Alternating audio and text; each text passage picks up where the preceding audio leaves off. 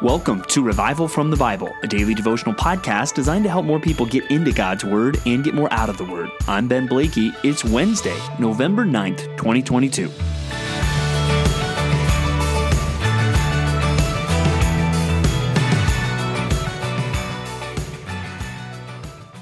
We appreciate and we always want the complete package, right?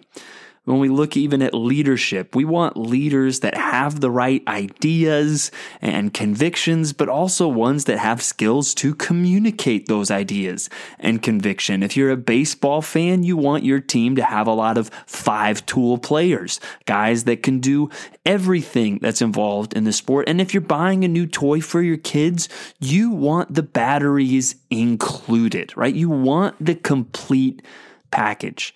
Well, today we see a very important passage in the book of Hebrews that reminds us that Jesus is a complete Savior. There is nothing lacking in what he has done. There is nothing lacking in him.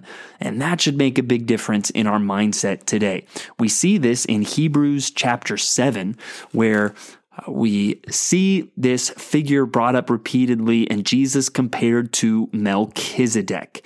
Now, to understand Melchizedek, you need to go back to Genesis 14. You need to go back to uh, Psalm 110 to see where he is referenced. Uh, historically, he is this figure whom uh, Abraham meets with after Abraham rescues Lot. And as it says here, Abraham, he gives him a tenth part of everything. And his name, Melchizedek, literally means king of righteousness. And he's called king of Salem. And Salem, that's the word for peace. So he is the king of righteousness and the king of peace. Now, who is this Melchizedek? Because he's only mentioned in the context of biblical history that one time there in Genesis. So who is he? And some people even say he, well, he's a pre-incarnate appearance of Christ. And they even look at the beginning of verse 3 of Hebrews 7 to make that point. He is without father or mother or genealogy, having neither beginning of days nor end of life. So look, there it is. He, he didn't die, he wasn't born. Uh, but then I want to point you to the end of verse 3 because I think that's what's going to help us understand he is resembling the Son of God.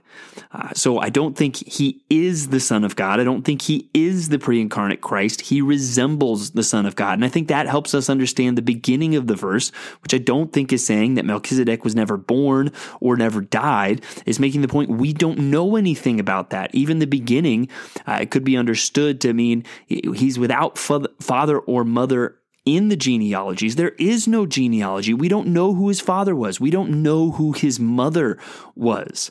Uh, but he resembles the son of God. How so? Well, then it goes on to compare him to the Levites. The Levites were the priests uh, throughout uh, biblical history once the nation of Israel gets started, and their priesthood is hereditary. It is passed on because of who their father and mother were. But here we see, no, this is a different kind of priesthood. It's a greater priesthood. Because Abraham, who's the father ultimately through generations of Levi and all his descendants, if he is paying tribute to this man, that this kind of priesthood must be greater than the Levitical priesthood. Now, some of this I think can be very hard for us to grapple with um, because we don't really have a big concept for the Levitical priesthood in our minds. Remember, this is the book of Hebrews, and it's called that because we don't know who wrote it, but it's clear it was written to Jewish people, grappling with uh, well, what does the gospel mean for them, and especially all the Jewish traditions and sacrifices and priests and all of these things. And so it's hard maybe for you and I, as 21st century Western readers, to really get into some of this because we've never really thought that deeply, most of us, about the Levitical priesthood. And we've never gone to offer a sacrifice with those priests. We haven't lived our lives under that. So, so what does this all mean for us? And that's where, as we go through this uh, passage, it, it, comes really to uh, the point in verse 25. Uh, but let's start in verse 23 or even 22. It reminds us this makes Jesus the guarantor of a better covenant.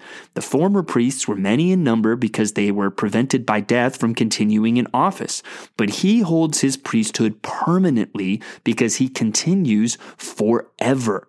Consequently, he is able to save to the uttermost those who draw near to God through him, since he always lives to make intercession for them.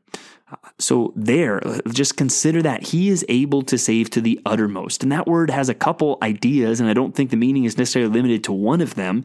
Has the idea of saving completely, also has the idea of saving forever. Jesus Christ is enough to save you completely and to save you forever if you draw near to God uh, through him by faith. And he is not like an earthly high priest that has to offer sacrifice for his own sins, as it goes on to point to say, no, he is perfect and he is perfect forever. So a lot of this that might be hard for us to relate to leads to this punchline that Jesus is the complete package as a savior. He is the perfect high priest. And even another thing that's unique that I think the figure of Melchizedek brings in is he is, Jesus is a king priest. With, with the Levites, no, they were not kings. Um, and the kings that we see, they were not priests.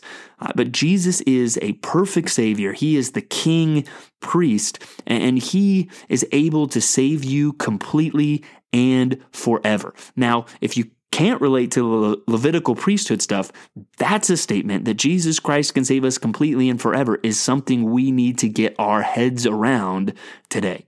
We need to understand that He is our Savior and He can save us completely and He will save us forever. Uh, do you believe that today? And that should start with our salvation. Do you trust that your works are insufficient, but the work of Christ is incredibly sufficient? Have you come to see that?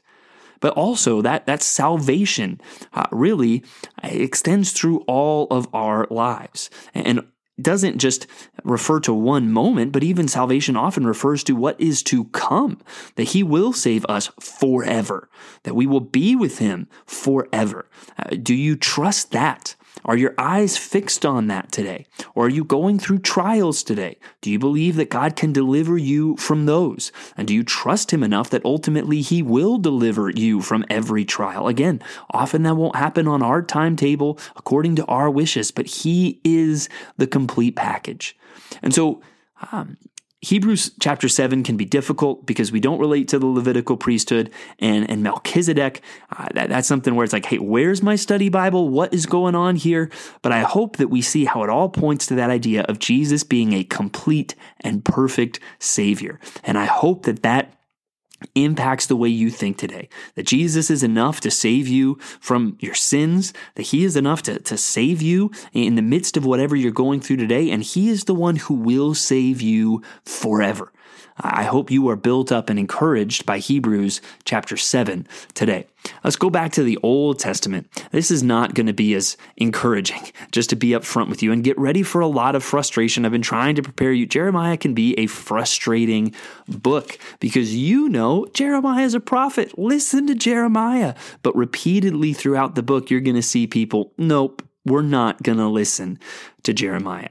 Uh, we see him warn King Zedekiah, we see him imprisoned. We see him cast into a cistern. So we're seeing him mistreated, even though he is telling the truth. We see him um, lied about. The people are accusing him of deserting to the Babylonians, which certainly was not the case. And then finally, we do see the fall of Jerusalem, even though Jeremiah warned the king hey, if you surrender, in chapter 38, if you surrender, your life will be spared, and this city shall not be burned with fire, and you and your house shall live. But if you do not surrender, uh, bad things are going to happen, right? And, and it will be burned, and uh, this is not going to go well. And Zedekiah, he this sheds some light here. He says to Jeremiah, I am afraid of the Judeans who have deserted to the Chaldeans, lest I be handed over to them and they deal cruelly with me. So, there, the reason he didn't listen to Jeremiah is because he was afraid. And that's where we see something that should connect with our own lives. Why do we sometimes uh, neglect what God has clearly told us? We do that uh, because we're afraid. We're afraid of something else instead of really fearing the Lord and trusting in what he has to say. And so we see the end of the story Jerusalem is destroyed. Zedekiah does not listen. His uh, children are slaughtered in front of his own eyes. His sons are. And, and, then he his eyes are put out. So the last thing he sees with his eyes is the death of his sons and the death of the nobles of Judah. So what a sad ending. And so that should be a, a lesson to us that Neglecting to listen to God does not end well, and we need to be aware that one of the main reasons we don't listen to God sometimes is fear. So we need to trust him. And again, I hope your trust is built as we see the complete Savior, the complete package, Jesus Christ, who is able to save to the uttermost those who draw near to Him. Thanks for digging into God's Word with me today on Revival from the Bible. For more resources, check out revivalfromthebible.com. To learn more about Compass Bible Church Treasure Valley, go to compassbible.tv. The grace of our Lord Jesus Christ be with you.